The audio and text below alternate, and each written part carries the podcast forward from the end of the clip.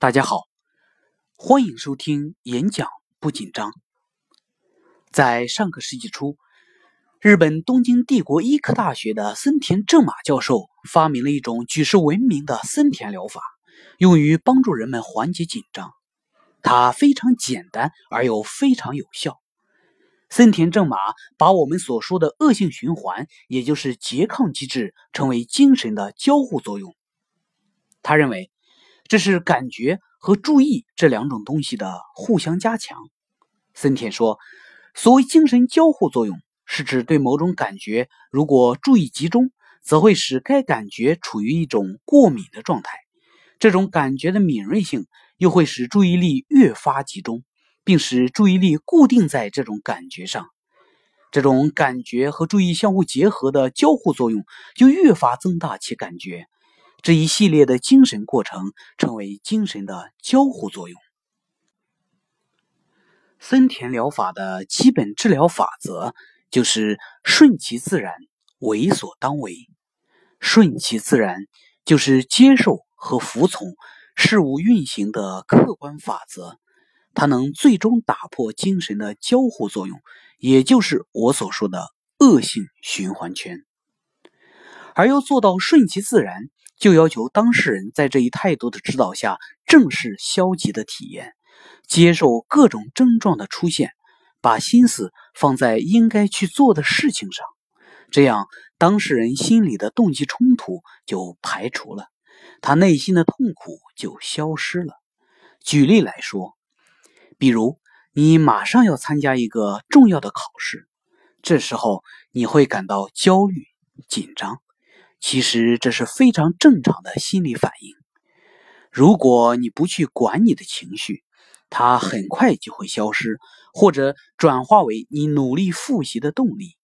而倘若你认为自己不应该出现紧张或焦虑，那么你就违背情绪的自然规律，焦虑、紧张就会越来越严重。再举一个形象的比喻，比如。人们把平静的湖水比作是人们的思想，而把向湖水里投石所引起的涟漪比喻成影响人们的情绪或杂念。那么你说，我们要怎么样才能制止涟漪的不断发生呢？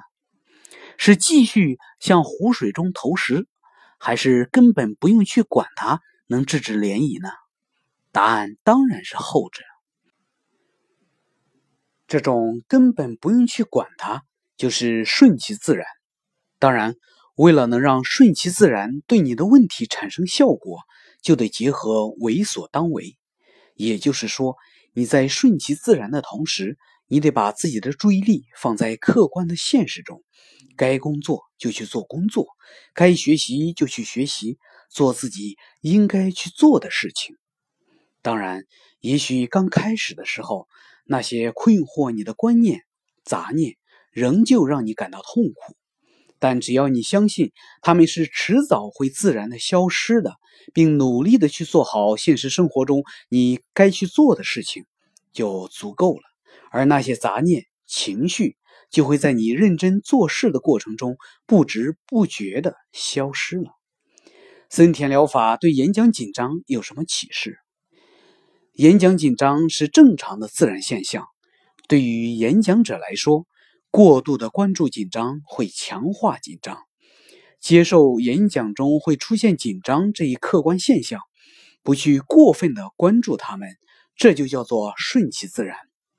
而把精力放在对演讲本身的正常准备上，这就叫做为所当为。如果你过度紧张不能自控，那就停止演讲的准备。